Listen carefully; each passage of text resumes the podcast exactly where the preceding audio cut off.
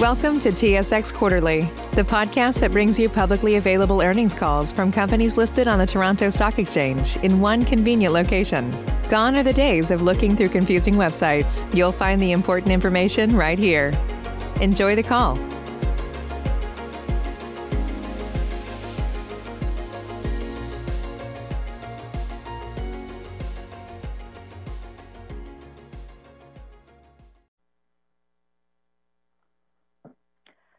Ladies and gentlemen, and welcome to the CAE third quarter conference call. Please be advised that this call is being recorded. I would now like to turn the meeting over to Mr. Andrew Arnovitz. Please go ahead. Good afternoon, everyone, and thank you for joining us today. Before we begin, I'd like to remind you that today's remarks, including management's outlook and answers to questions, contain forward-looking statements. These forward-looking statements represent our expectations as of today, February 11, 2022, and accordingly are subject to change. Such statements are based on assumptions that may not materialize and are subject to risks and uncertainties. Actual results may differ materially, and listeners are cautioned not to place undue reliance on these forward-looking statements. A description of the risks, factors, and assumptions that may affect future results is contained in CAE's annual MD&A, available on our corporate website and on our filings with the Canadian Securities Administrators on SEDAR and the U.S. Securities and Exchange Commission on EDGAR.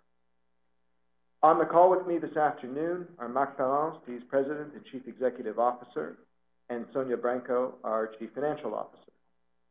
After remarks from Marc and Sonya, we'll take questions from financial analysts and institutional investors.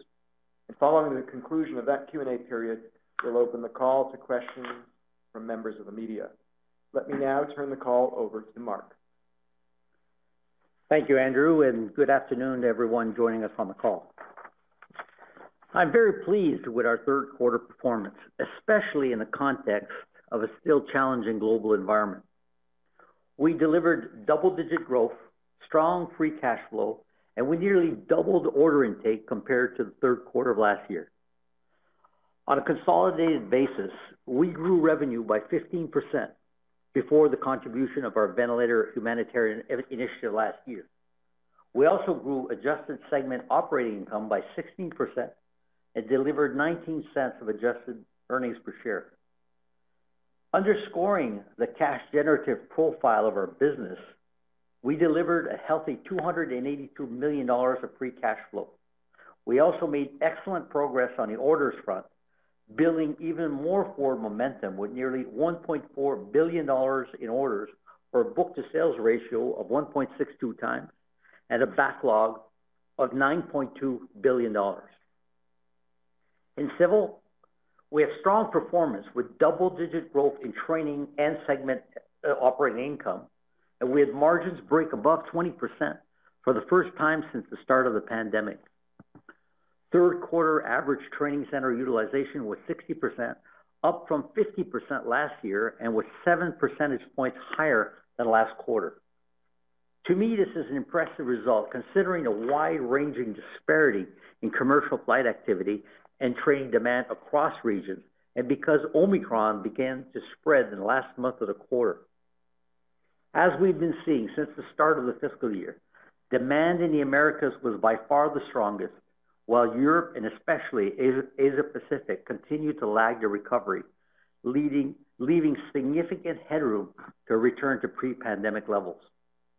In business aviation, training demand was also robust, reflecting the high level of flight activity, which was above 2019 levels in the United States and Europe.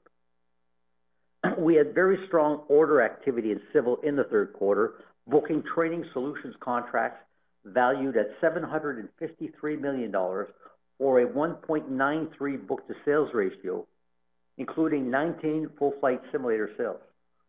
This is in sharp contrast to the 11 full-flight simulator orders that we booked for the entire fiscal year uh, last year and brings our uh, full-flight simulator sales for the first nine months to 33.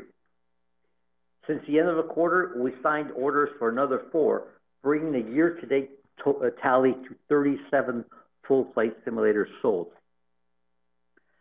Consistent with the more advanced air travel recovery in the Americas, over 60% of the year-to-date totals are from customers in that region and include full flight simulator uh, orders from major U.S. carriers, from actually all major U.S. carriers, including orders for multiple full flight simulators for some of the largest United airlines this quarter.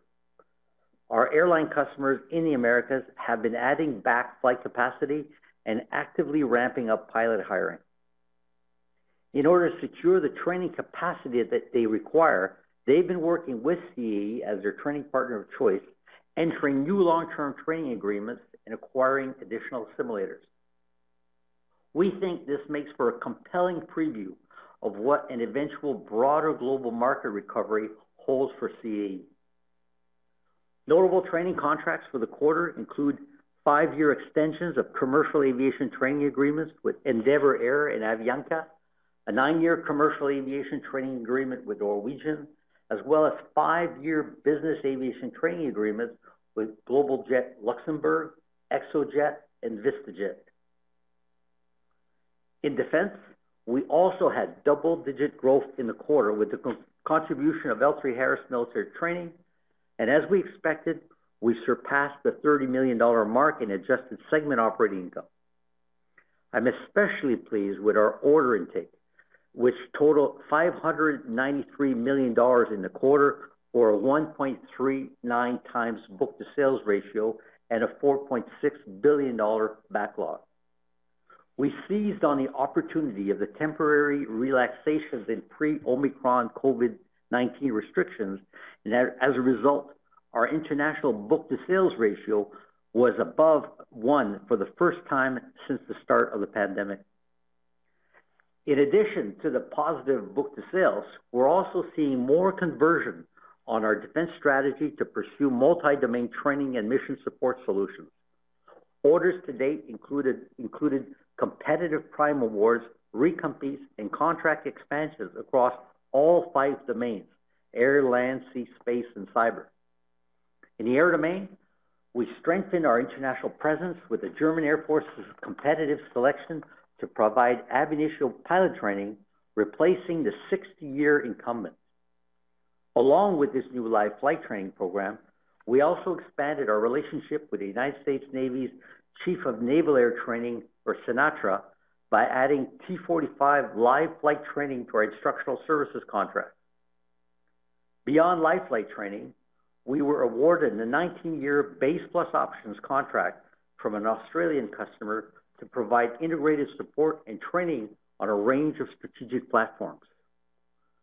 Other contract expansions including forward task orders on our Simulator Common Architecture Requirements and Standard, or SCARS, single award IDIQ, as the U.S. Air Force accelerates the integration and standardization of approximately 2,400 simulators across 300 locations. Since the end of the quarter, we've made additional notable progress to broaden our position beyond our core defense, air, land, and sea programs by winning our first competitive prime contracts in cyber and space. We were selected by Canada's Department of National Defence to expand cyber intrusion detection capabilities on the Innovation for Defense Excellence and Security, or IDEAS program, and we were awarded our first prime simulation contract in the space domain with a key U.S. customer.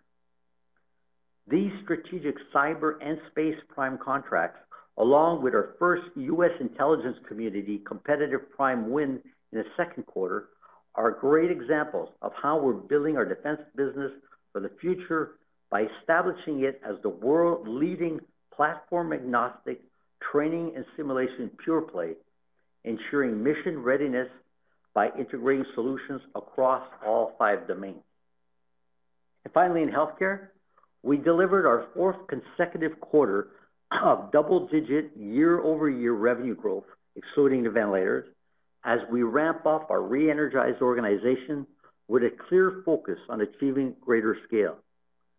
We launched updates to expand the feature set and functionality of some of our main product solutions, including Learning Space, our simulation center management system, and Vimedix, our ultrasound education platform. We also introduced 11 new on-demand online digital courses featuring virtual, simulation in collaboration with the British Columbia Institute of Technology.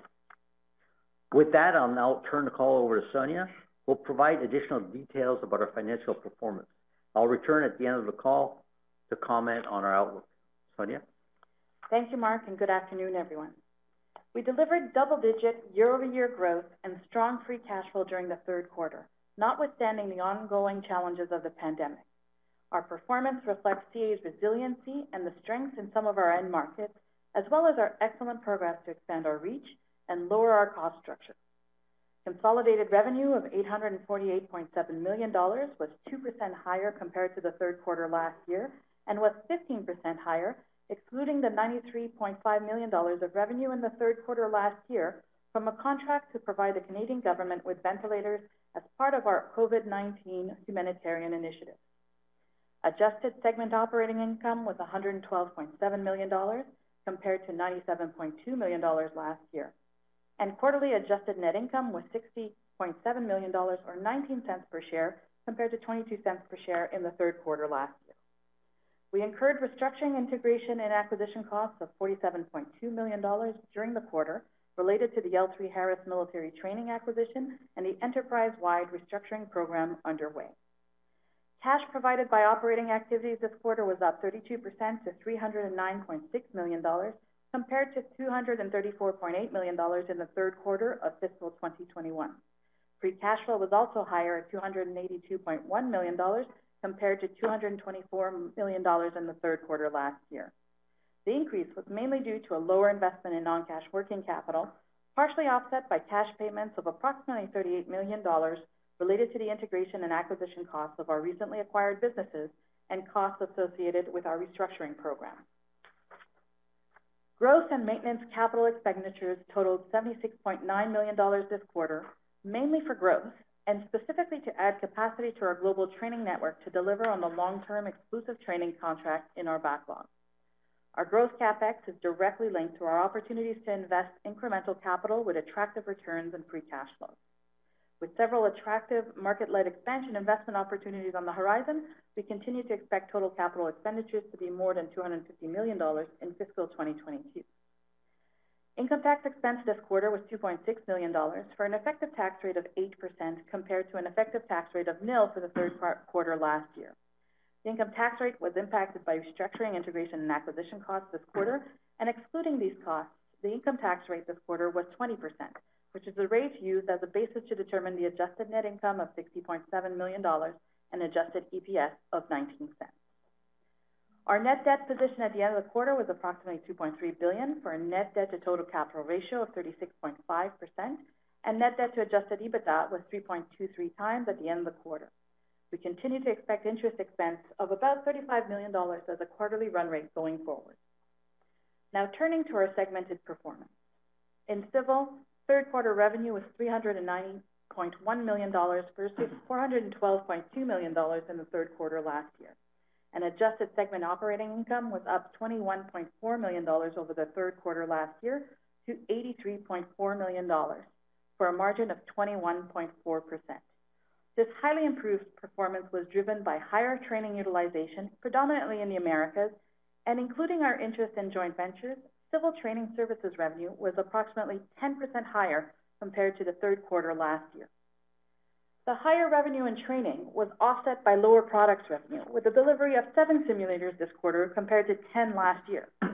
The lower number of scheduled deliveries in the quarter was expected and is consistent with our outlook for approximately 30 deliveries for the year. Uh, in Defense, third quarter revenue of 426.5 million dollars was up 42% over Q3 last year.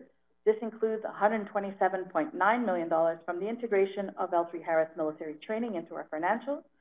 We indicated on the call the call last quarter that we would expect this segment operating income to cross into the 30 million dollar range, and indeed it did by reaching 32 million dollars for the quarter, including 19.6 million dollars from the acquisition for a margin of 7.5%.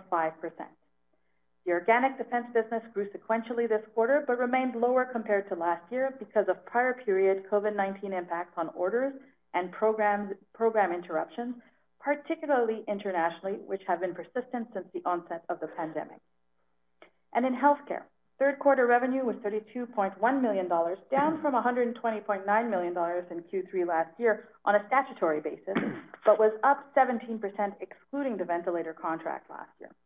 Adjusted segment operating loss was $2.7 million in the quarter, compared to an income of $12.9 million in Q3 of last year.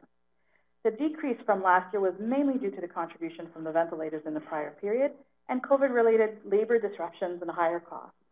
We're also running a higher level of SG&A expenses to help accelerate top-line growth with a view to sustainable scale and profitability. With that, I will ask Marc to discuss the way forward. Thanks, Sonya. As we look to the period ahead, we continue to see a clear path to emerge from the pandemic, a larger, more resilient, and more profitable CAE than ever before. Testimony to that, we're already delivering stronger financial performance, expanding and optimizing our position, and booking substantial orders. Pandemic-related headwinds may persist for some time, including supply chain disruptions, employee and customer absenteeism due to COVID-19 infections, operational constraints imposed by local authorities, and intermittent border restrictions. The emergence and rapid spread of the Omicron variant this past December has certainly extended the timeline to a broad global recovery, but has not changed our position in our positive view of CAE's potential as our end markets eventually open up more broadly as we emerge from the pandemic. In civil, a greater desire by airlines to entrust CAE with their critical training and digital operational support and crew management needs, higher expected pilot demand, and strong growth in business jet travel demand are enduring positives underpinning a secular growth market. The global recovery continues to be narrowly led by the Americas, which means significant upside remains for a more global recovery. And we think the Americas provide a preview of the kind of demand to follow in other regions when conditions permit. Since the end of the quarter, we've had to contend with Omicron-related employee and customer absenteeism. However, the Americas are still strongest, and we're currently seeing some increased demand for training solutions in Europe as COVID-19 related travel restrictions begin to ease and airlines plan for what they expect will be a more robust summer travel season and beyond.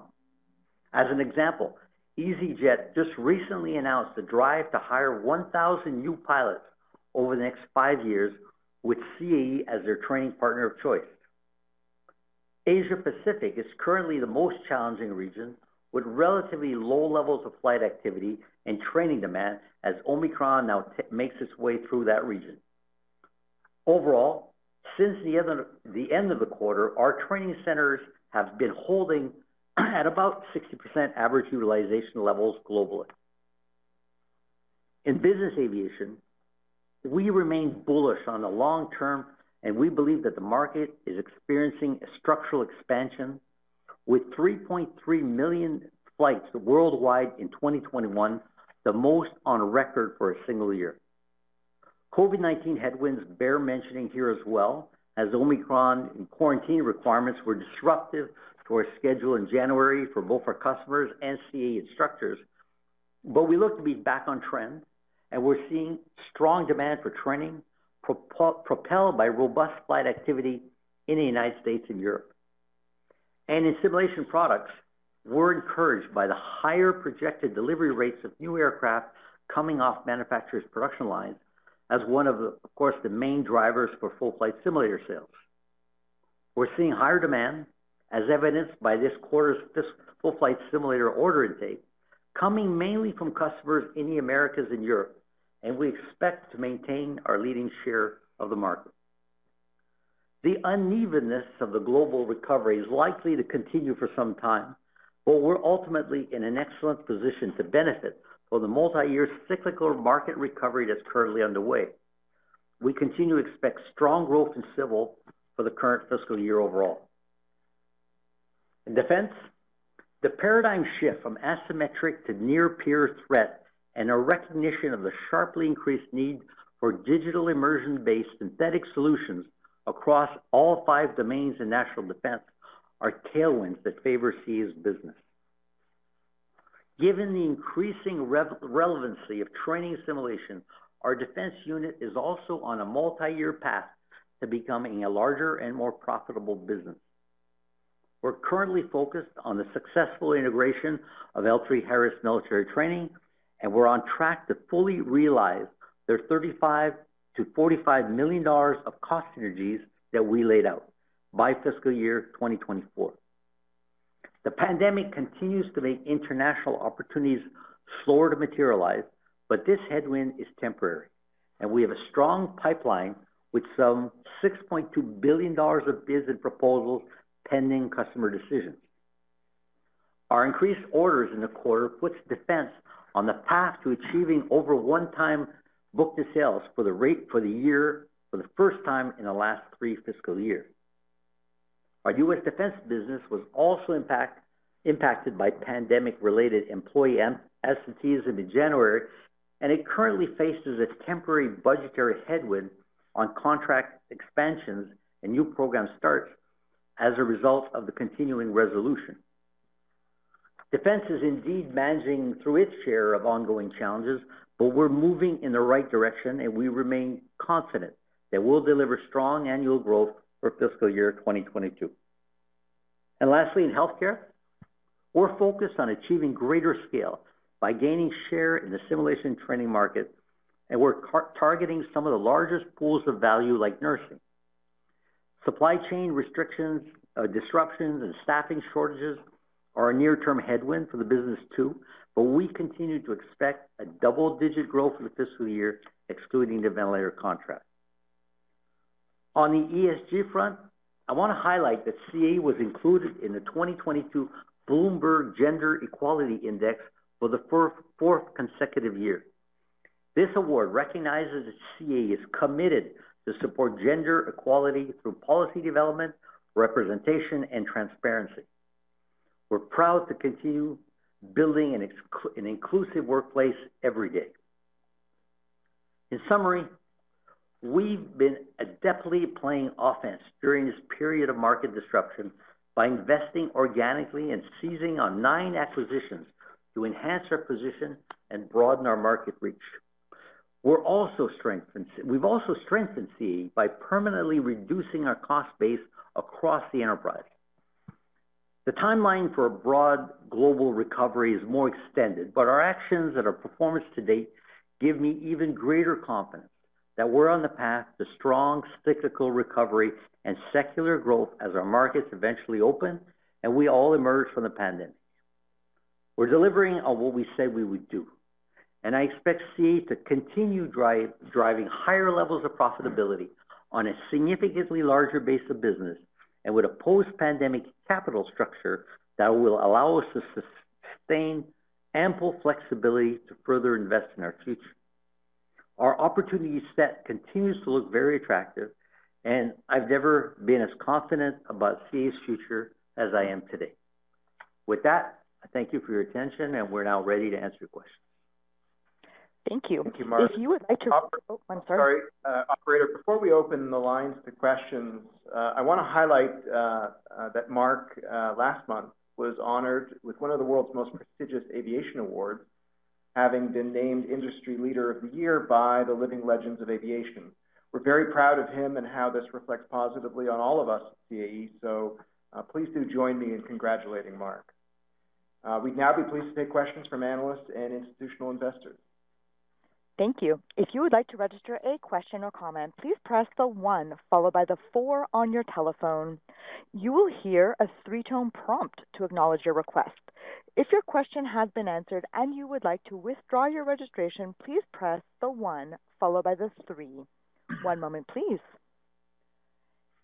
And our first question comes from Kevin Chiang of CIBC. Please go ahead. Hi. Thanks for taking my question, and and I echo Andrew's congratulations there, uh, Marc. Um, maybe if I could start with uh, the civil uh, margin performance. As you noted, you know, first time during the pandemic, north of uh, north of 20%, despite utilization still tracking below pre-pandemic levels. If I look at it quarter-over-quarter, it looks like incremental margins were about 65%. But Just trying to get a sense of, you know, where you think the margin trajectory goes here as as utilization, you know, get back to kind of pre-pandemic levels of 70%-75%. You know, could this be a mid-20s uh, SOI margin business, given all that you've done, um, you know, within the mix of revenue there? I I had trouble catching the last part of your question, Kevin, but I think I get the gist, and maybe I'll try it, and you let me know if I've answered it. Look, I think I'm very pleased, obviously, with the margin performance that we had in the quarter in civil. You know, 21, 21.4% margin driven off essentially uh, similar revenue that we had last year. And maybe just I'll pause on that. When you look at the revenue, it looks like it's slightly down relative to last year for good reasons of the mix, the environment, the fact that we had lower deliveries in our products. But uh, remember that we don't we don't consolidate JV revenue, and that's not an insignificant number, and that's because of accounting. If you were to add back the uh, JV revenue, what you'd be seeing is training revenue is about up about 10% year-over-year. But coming back to the margin, look, as I said, I'm pretty happy about that. You're going like 18%, I think, to 21%, 21.4%. I think what you're seeing there is, uh, first of all, the the the mix of business. You have business aircraft, which I've always said is has an attractive margin profile. We have a very good, very nice position in market in business aircraft. Business aircraft is doing great. You're seeing that transpire. You're seeing commercial aviation training in the U.S.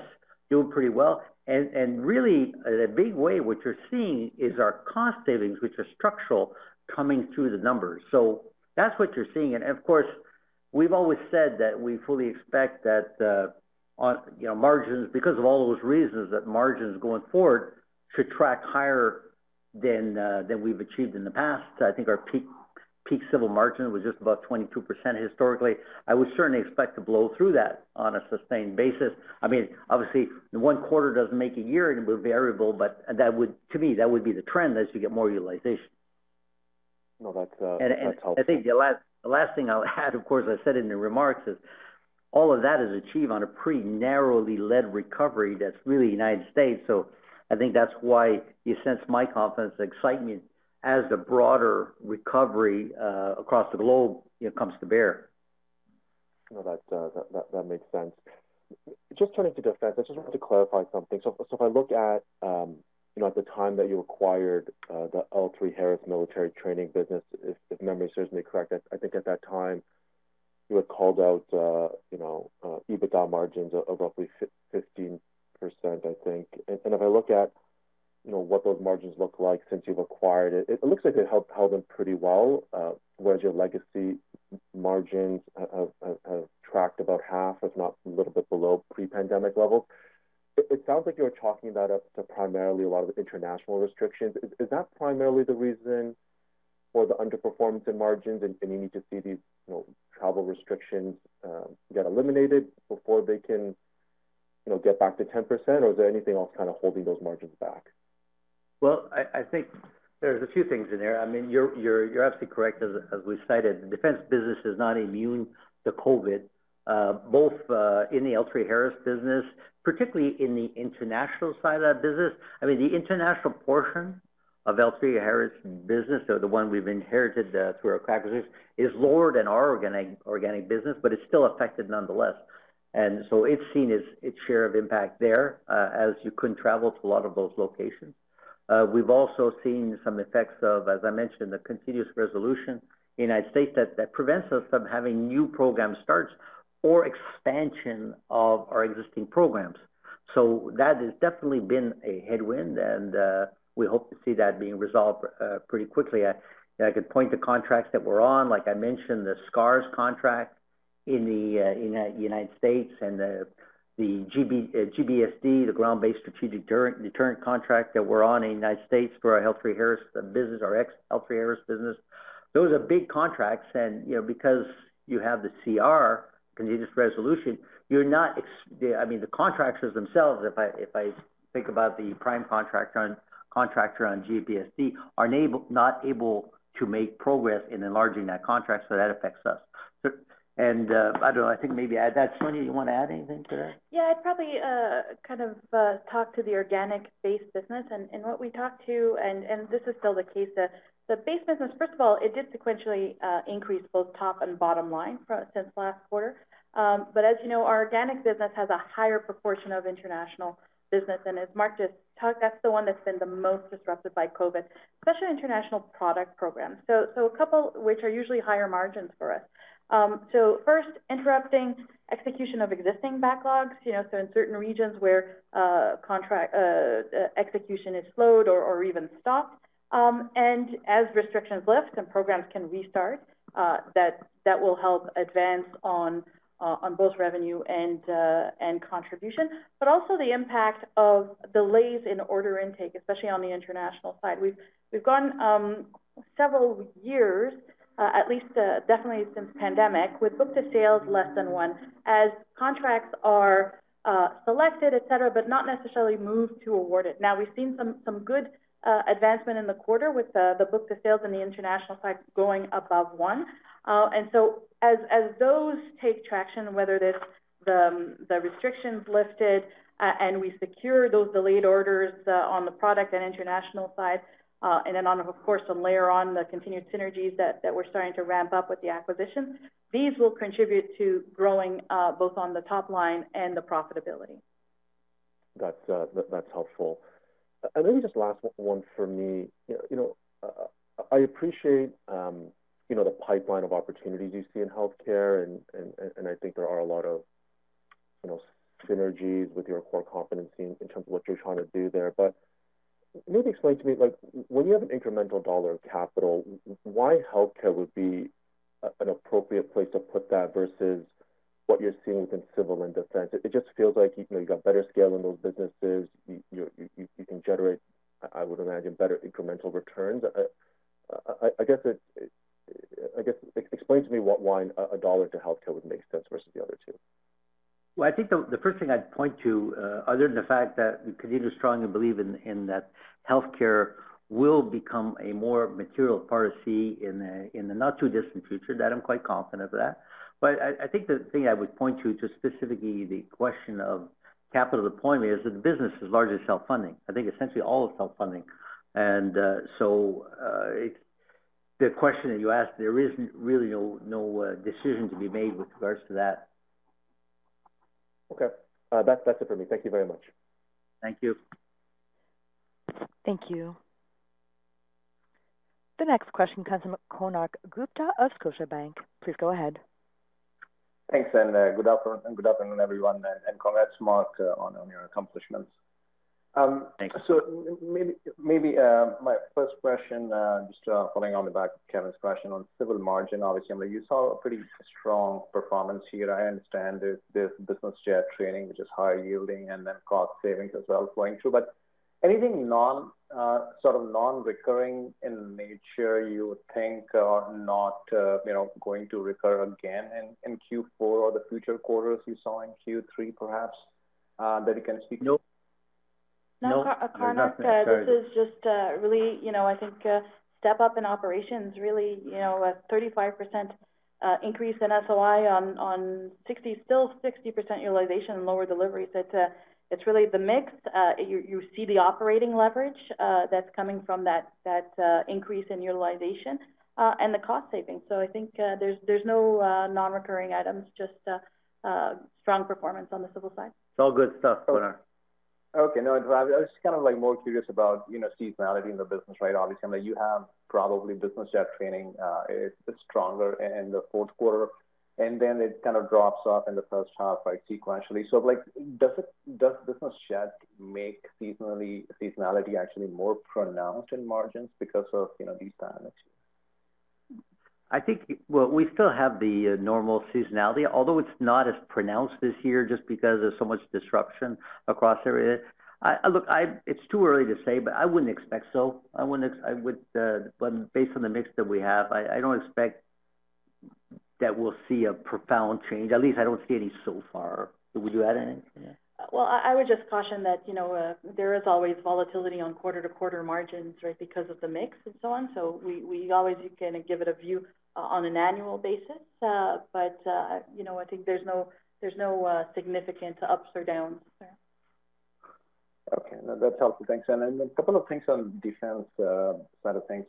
Um, so, I mean, it rebounded sequentially, certainly, um, with both margins and revenue. Um, and I think last quarter, Sonya, I think you probably would have mentioned, you know, you expect something in the 30s shortly, and then eventually in the 40s in terms of SOI. Uh, what's your visibility now with the kind of recent order intake at defense? Does it give you more confidence in that 40+ uh, SOI number shortly, or are you still think that's still ways out? Well, so I think uh, a great performance on the order intake, and of course, that gives you confidence to have to build on uh on future growth. And what we like is that it's it's both on the U.S. and international side, both over 1x. Like we we spoke about it uh, last quarter, we expect to be in the 30s uh, in Q3.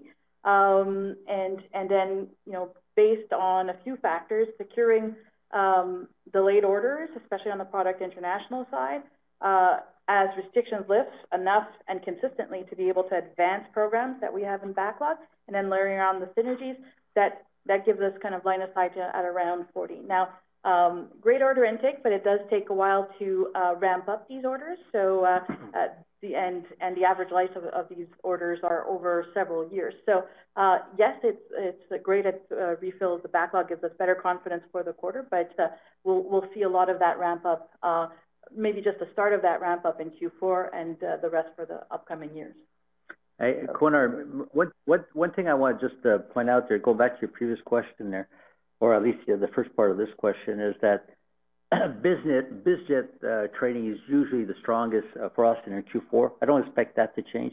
The one thing, as I mentioned, we were impacted, like most everybody else, in January uh, with a lot of instructors off with the COVID-related sickness. But, you know, we're having a strong quarter, and we're back on trend. That's helpful, Marc. And actually, uh, on the defense, uh, I wanted to ask you another question on on L3Harris. It showed some sequential improvement in margins. So I'm just kind of wondering, is there some seasonality to that margin, uh, or was there any synergies that you kind of realized early on? Yes, on the synergies. We're starting to see the synergies come through. And I guess what I would say is, you know, I've always said in defense, it is no different. One quarter does not make a year. It's always been lumpy. I really expect it to remain lumpy, but you are seeing some synergies come through. Yeah, just I'll just add, Marc, you know, we're ramping up the integration efforts. Uh, there were some redundancies actioned, uh, consolidation efforts, et cetera. So you're starting to see uh, some of those synergies flow through. And depending on where those synergies lie, because they could lie in the organic or the inorganic basis, it will drive some volatility. In this case, it fell more on the inorganic side. But to to, Marc's point, that can drive some volatility in the quarters and so on in between. But uh, essentially, that's um, the synergy starting to come through. Great. Uh, Appreciate it. Thank you. Thank you. The next question comes from Fadi Chamoun of BMO. Please go ahead. Good afternoon, and thanks uh, for taking my question.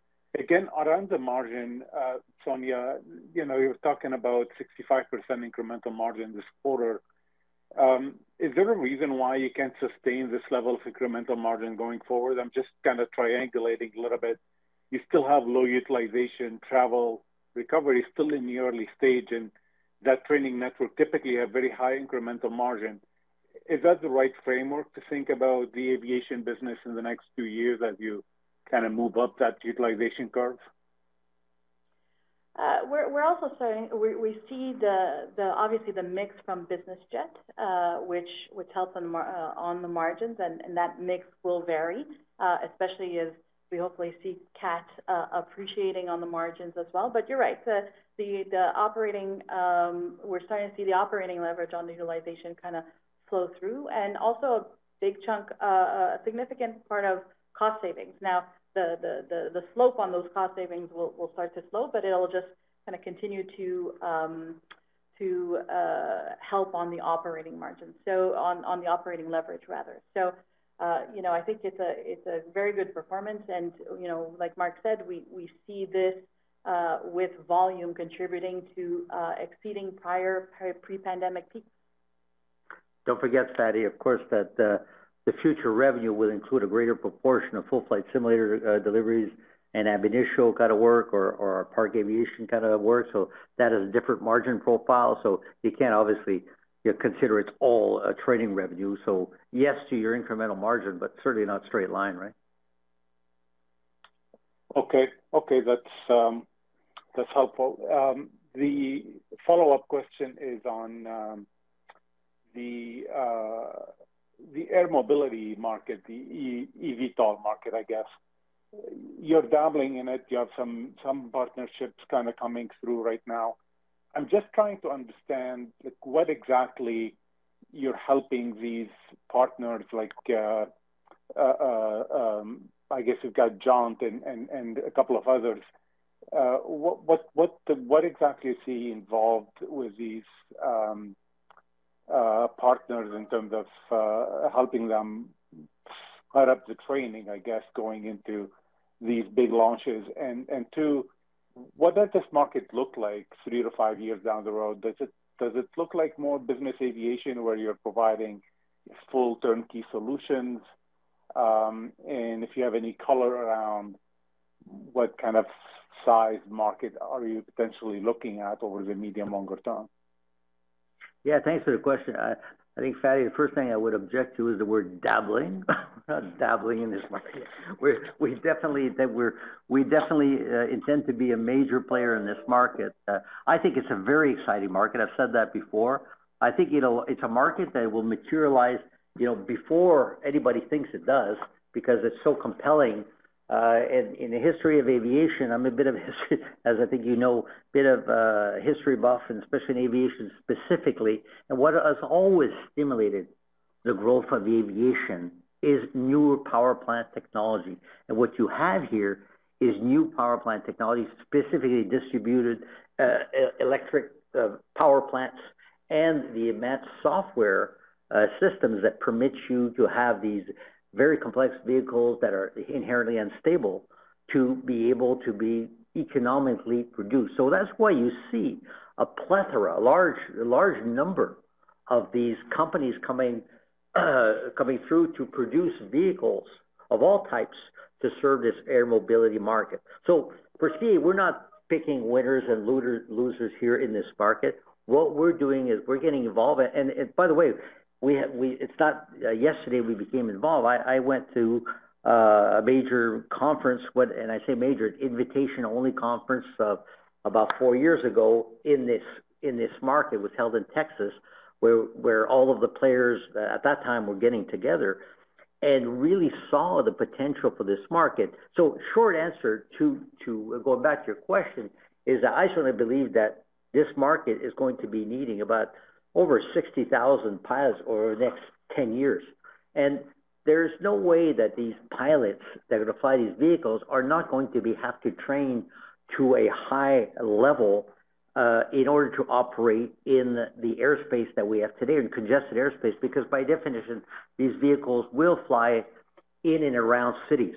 So they're going to have to be trained. So what you see is us positioning ourselves as the company we are, we can help, first of all, define the kind of training infrastructure and kind of training standards that will be required by training these pilots of these vehicles, working with the companies, working with the regulators, and offering the service. And, and as you say, it may be a business aircraft type construct, uh, or it, it may be involving us selling devices. It will be a combination of both. It is being defined today just as this market is being defined today. But, you know, make no mistake, I fully expect us at CAE to be a major part of that market. Okay, that's um, great. Uh, you know, maybe the last uh, uh, question.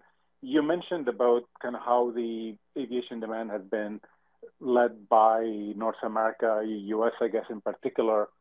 Uh, wouldn't it kind of pick up in uh, in the travel in Asia and some of these markets that still are behind in the recovery be more attractive to you because you tend to do a little bit more wet training or a little bit more turnkey solution in those markets?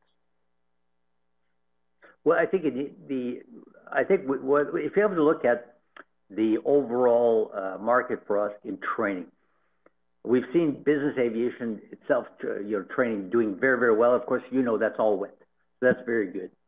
The rest of the world, I think when I point to when, the recovery comes back in Asia Pacific, we tend to do, uh, you know, on, on average, a bit more wet in that region.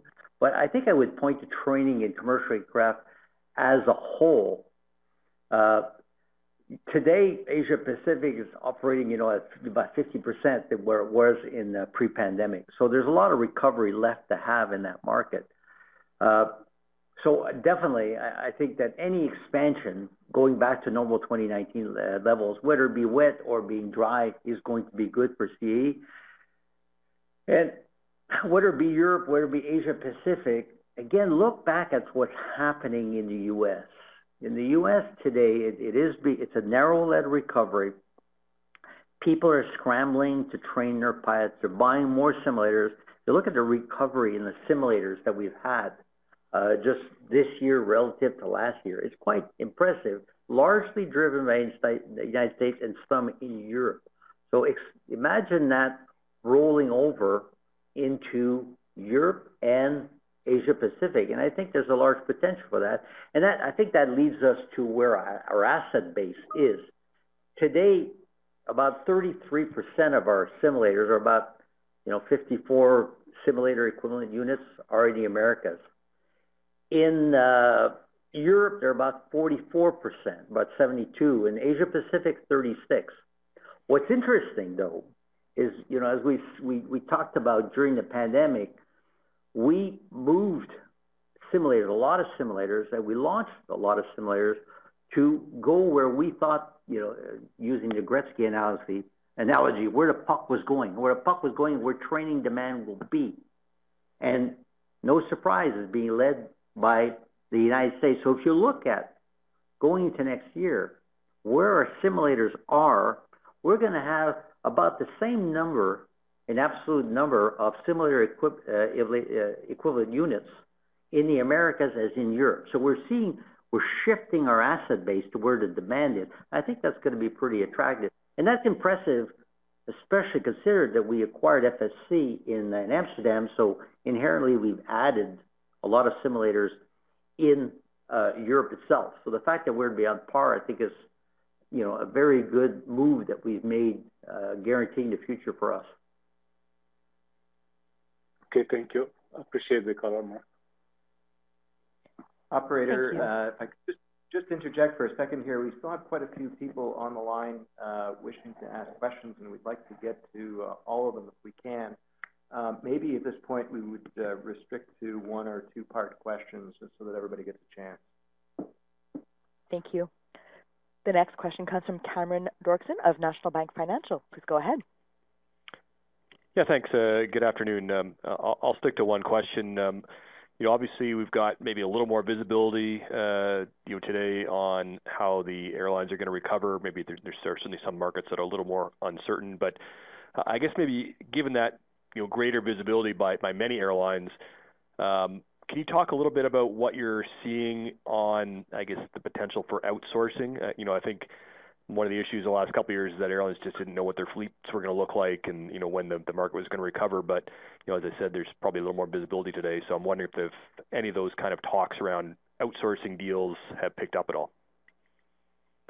Well, there's definitely, again, a high volume of conversations occurring and there's some contracts occurring, and you're seeing that a, a testimony to the amount of simulators that we've deployed in the United States specifically. You know, I was pointing in answer to Fadi's question, the fact that we've been increasing the number of simulators, you know, quite substantially in the United States, and and some of that is for business aviation, which is growing, but you know, another large part of that is for the commercial aviation training network, and and all of those simulators are going essentially to either new airlines that are starting, which are going straight to an outsourcing model, or to air, airlines, including legacy carriers, that are uh, entrusting CAE with long-term contracts for training.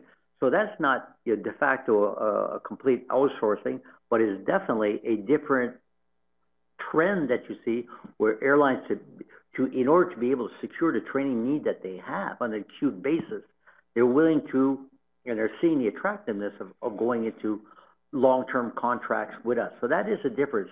But there is continuing conversation, and you know, I would say that we're certainly not in a steady state. I mean, with with yeah, there we're maybe uh, better than we were, you know, last year, but Omicron has you know turned a bit of a monkey wrench into you know any kind of steady state in the airline business right now. Okay, no, that's uh, that's helpful. Thanks very much. Thank you. The next question comes from Kristine Liwag of Morgan Stanley. Please go ahead. Hey, thanks. Um, uh, Marc, you know, uh, domestic U.S. air traffic had a very steep recovery.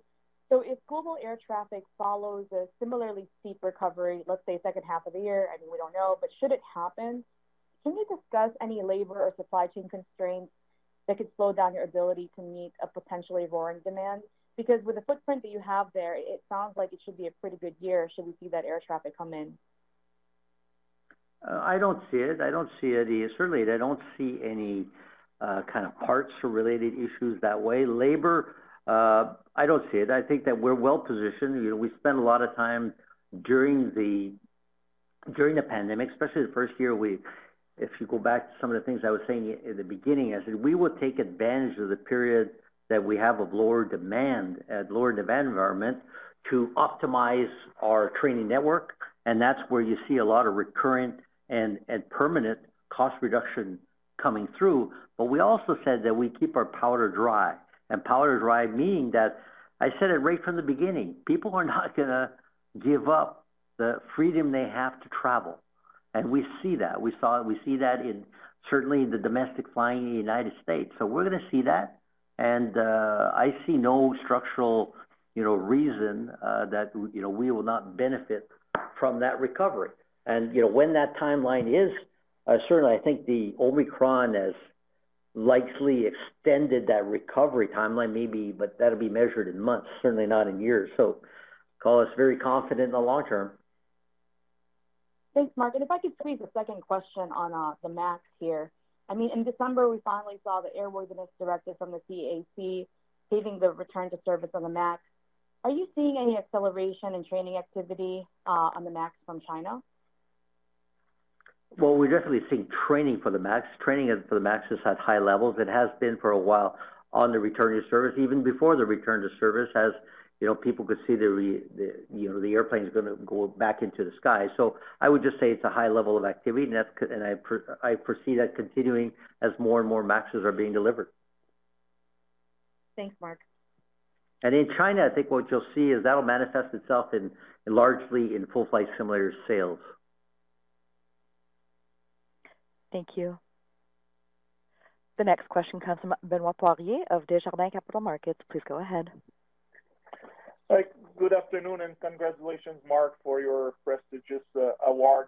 Uh, and Marc, we've seen some M&A among the airlines with Spirit and Frontier. Any thoughts on whether M&A could slow down or accelerate outsourcing? And well, do you look, foresee more uh, M&A activity among the airlines, uh, Marc? Well, I'm not going to predict it. Uh, I'll let I'll let you know, inevitably uh, you know, what the whatever that kind of event happens, it's usually a catalyst for us to have a discussion with them because the airline itself is looking for new ways of doing things. So, so I think to me uh, that's where I would leave it. I, you know, I I can't be a predictor of how much M and A they would have, but certainly there's a lot of opportunity in the airline business today. Uh, perversely, it continues to be a number, uh, quite a number of new airline starts, and that's good opportunity for us as well because you know, we offer a ready-made uh, international, you know, uh, or actually global network of, of training solution, So offering them a solution that was never there before. So I think that's good for us. Okay. That's great. And my follow-up is for Sonya. You provided great color about the uh, booking for defense, the fact that it's been spread out uh, on the global scale. Anything particular to highlight on what drove the big change in momentum during the quarter? And the free cash flow generation, was there anything unusual in the quarter, or should we expect another strong uh, fourth quarter? Uh, I'll start on the free cash flow. I think it's just very, very strong uh, performance in the quarter with $282 million. That's on strong operational performance, and as you know, it's a very cash-generative business. It's also driven with a solid non-cash working cap reversal in the quarter, with over $200 million of reversal. And that's really continued persistent focus on working capital, uh, improved collections, conversion of of uh, work in progress into AR and cash, and and, and a reflection of higher orders. So higher orders come in with milestone payments and deposits on contract. So so that that contributed to a really good performance of free cash flow, and that's despite uh, you know, continued cash payments on the restructuring program, which was about $38 million in the quarter. So nothing unusual, just strong performance and good uh, reversal uh, of working cap. And uh, you know, we we've guided to um, continued 100% free cash flow conversion of net income to free cash flow. Now, on your first question, I didn't quite hear on the defense side.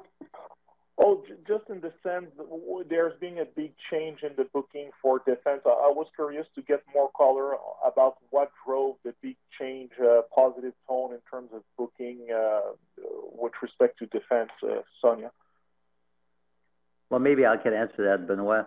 Look, we it's it's it's the big pipeline of orders that we've talked about, the the bids that we have that are waiting for customers to pull the trigger. Really, that's you see a lot of that. We took the advantage, especially internationally, uh, where the, you know, right before Omicron, we had a period of time there, we could finally start traveling, and people were willing to meet us.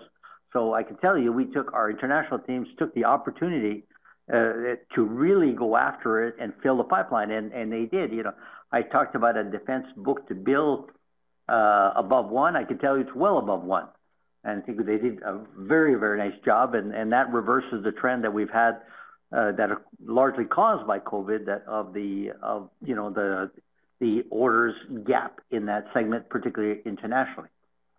And in the U.S., uh, look, I think it's just good work by our teams. Great work by our teams. I love the orders, I, as I said it in my uh, in in my remarks, that are coming across on all five domains. The first prime contracts in the space domain, the first prime contract in cyber, on top of the great wins, like, for example, the ab initio uh, win that we had there for doing all the training for the Luftwaffe in Germany, uh, beating a 60-year incumbent. I think it's great work by the teams in defense and working in collaboration, I would say, uh, for example, in that last contract, with their colleagues in the civil. They're leveraging the full power of, you know, what we like to call as One CAE. Thank you very much for the time. Thank you. Thank you. The next question comes from Tim James, TD Securities. Please go ahead. Uh, thanks very much. Good afternoon, everyone. Um, Marc, congratulations on that uh, that fantastic award. It's a real accomplishment. Um, having said that, I'm gonna save some time here. Actually, all my, my questions have been answered, so thank you. Well, thank you, Tim. Appreciate it. Thank you. The next question is from Anthony Valentini of Goldman Sachs. Please go ahead. Hey, y'all, you got Anthony Valentini on for uh, Noah today. Thanks for the time. Um, my first question is uh, on the 10% training growth that you guys uh, put out, inclusive of the JVs. I think it's super helpful, and, you know, the investment community is gonna welcome that Uh, metric going forward. I'm curious what that looked like over the last few quarters, if you can provide it, um, and even, like, sequentially, I think would be would be really helpful. And then my second part for for Marc, I'm just curious um, what you think the next catalyst is gonna be here for the global recovery, specifically in Asia. Um, I know that you mentioned the new variant, but I know we've been having, you know, kind of this conversation on these calls for the last few quarters now. Is it a matter of us just learning or just in Asia, like, us learning to live with, you know, the pandemic, or is it an event like the end of the Olympics? Your color there would be great. Thanks. Uh, look, I think it's just basically lifting of COVID restrictions. I mean, the the real the real impediment to, to travel uh, and, and ergo uh, revenue for us in training is not largely because people are afraid of getting on airplanes. It's because you know, people can't go anywhere or they have to wait. Like for example, in Asia Pacific, in some cases, still up to 21 day up to 21 days you know, of you know having to quarantine after you come back. That makes you got to be, you know, you got to want to travel when you have something like that. So to me, it's all tied to the lifting of those restrictions. The great news is, I think that you know we're seeing, for example, uh, I don't know where you know where you are. I think you're in New York, but I mean here in Quebec, but we're seeing lifting of all, you know, essentially all restrictions here in Quebec by the end of March. I think that's a very positive news. Uh, doesn't do much for air travel, but I mean, it's an indication. We're seeing European countries, uh, li- literally one by one, basically calling an end to restrictions. That's going to be the catalyst. So ultimately, I think that's what we got to see in Asia, Asia Pacific. And uh, you know, I'm I'm not a government employee. I can't tell you when that's going to happen, but I, inherently, I know it will happen. So, barring any new variants, hopefully not. But I mean, I'm I'm optimistic that. Uh, we're on a good we're on a good trend here.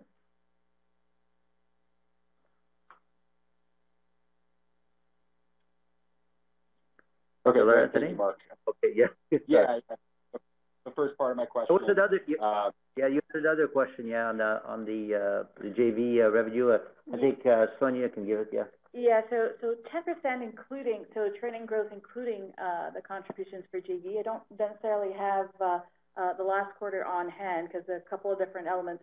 But I, what I would say is higher cause, because obviously you see the utilization and we saw a really nice ramp up um, on, on uh, certain regions where we have uh, joint ventures, but we can get back to you with the numbers. okay, great. Thank you. Great. Operator, it looks, um, it looks like we've, uh, run out the hour. I do want to, uh, still use a couple minutes if we can, uh, for members of the media. If there are any questions from members of the media? As a reminder, via the phone lines, you may press the one followed by the four on your telephone keypad to register a question or comment. Once again, the one followed by the four.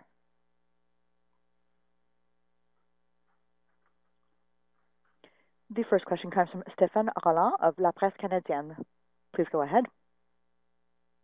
Oui, bonjour Monsieur Parent, merci de, prendre ma question. Euh, je, me demandais, vous avez parlé justement de, du Air Mobility, euh, j'imagine que c'est le taxi aérien, puis que vous étiez, euh, que vous croyez que ça allait débloquer plus rapidement que les gens pensent. Euh, Est-ce que vous pouvez me donner un peu plus de, commentaires par rapport à votre impression? Qu'est-ce qui vous fait dire euh, que ça va débloquer plus rapidement, puis dans quel horizon on pourrait voir ça arriver? Ben, et, et, moi, je, comme je disais, je crois définitivement que ça va arriver plus vite que les gens pensent. Euh, premièrement, l'impression est, est, basée sur le fait que je pense que personne s'attend vraiment à, à, à, voir ça arriver. Fait qu'il y a beaucoup de, gens qui sont pas dans le domaine, qui n'ont pas encore vraiment entendu parler de ces euh, fameux taxis aériens. Effectivement, c'est de ça qu'on parle. Euh, mais c'est parce que moi, je, et d'années que je suis dans le domaine, je, je, je suis au courant, je, je suis très proche, proche du développement de, tous ces différents appareils-là un peu partout à travers le monde. Il y en a qui sont très proches de nous. Euh, exemple, euh, il y a notre partenaire euh, Beta, Beta qui sont ici juste à Burlington, au, sud de Montréal, qui ont d'ailleurs un bureau ici à l'aéroport de Montréal, pas loin de nous, où ils occupent des ingénieurs, entre autres ici à Montréal. Fait que là, eux volent leur, leur, leur taxi aérien, si on veut les appeler ainsi. et c'est un c'est un design qui, pour moi, va pouvoir être certifié dans un, dans un horizon qui n'est pas très, très loin, parce que c'est pas, tant qu'à moi, révolutionnaire. Fait qu'on le voit arriver. Et ils ont déjà des commandes. Ils ont des commandes avec des instances gouvernementales dans la défense et ils ont des commandes euh, des, pour des compagnies qui livrent des, des, euh, du frais, comme euh, FedEx, UPS, par exemple. C'est pour ça que je pense qu'on va le voir arriver. C'est, par définition, c'est des véhicules à propulsion électrique. Que c'est très éco-énergétique et c'est très euh, euh, silencieux par rapport à, disons, un hélicoptère. Fait que pour moi, je vois une, excellente, oh, et une grande opportunité pour nous dans le développement des pilotes, entre autres. C'est pour ça qu'on est très excités euh, du domaine euh, du taxi aérien. Aussi, on est impliqué aussi dans d'aider les compagnies dans la certification de ces appareils-ci. Euh, puis je pense qu'entre autres, je l'ai dit à, notre dernier appel, je pense que c'est une excellente aussi, euh, euh, ça, offre des excellentes perspectives pour Montréal en général, parce qu'on a une grappe, une grappe ici à Montréal qui, est presque sans précédent à travers, la planète. ça offre d'excellentes perspectives pour nos ingénieurs, pour nos, techniciens qui sortent de nos écoles, nos, gens dans, qui développent le logiciel pour participer au développement à la croissance de cette, industrie-là. Excellent, merci. Puis peut-être une dernière question, si, vous avez le temps. Euh, ce serait quoi la prochaine étape pour le développement justement de cette filière-là? Est-ce que c'est est-ce qu'on doit encore développer la technologie? Est-ce qu'on n'est pas plutôt du côté réglementaire, d'accorder les corridors aériens, d'établir un cadre réglementaire? C'est quoi la, prochaine étape pour l'industrie? Les deux, les deux, euh, ça, dépend des appareils. Euh, étant donné que c'est une euh, le, marché lui-même, ce qu'on appelle communément encore le taxi aérien, est stimulé par le bénéfice que nous permet cette nouvelle propulsion électrique. On, voit, on voit des dizaines puis des dizaines de différents manufacturiers qui sont en train de développer euh, des, prototypes. La première chose, dépendant du prototype, ça va effectivement euh, dépendre de la certification de ces, véhicules-là. Euh, deuxièmement, effectivement, ça va prendre de, nouvelles réglementations pour savoir comment vont s'intégrer ces nouveaux véhicules-là dans l'environnement aérien qu'on a maintenant. Fait les deux vont être, vont être des, des, étapes à franchir dans le développement. Mais ça va se faire au, prochain, au cours des prochaines années. Puis moi, je m'attends autour des dix prochaines années qu'on va voir, disons, pour notre industrie, euh, un potentiel d'au moins 60 000 pilotes qui vont être obligés d'être développés et formés pour pouvoir piloter ces nouveaux appareils-là. Excellent, merci. Bonne journée. Merci. Okay, operator, we'll, we'll conclude the uh, call at this time as we've overrun the hour. I want to thank all participants again for joining us today. Merci beaucoup à tout le monde assisté à notre appel de conférence. Um, I would remind you that transcripts of the call can be found on CAE's website at cae.com. Thank you. This does conclude the conference call for today. We thank you for your participation and ask that you please disconnect your line. Thank you and have a good day.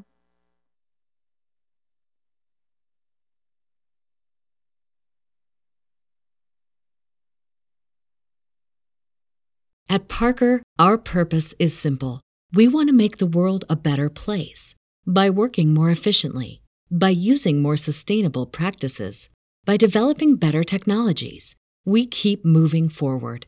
With each new idea, innovation, and partnership, we're one step closer to fulfilling our purpose every single day.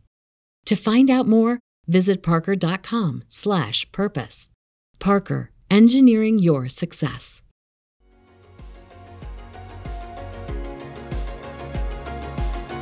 Thank you for listening to TSX Quarterly. If you enjoyed the cast, remember to leave a good rating.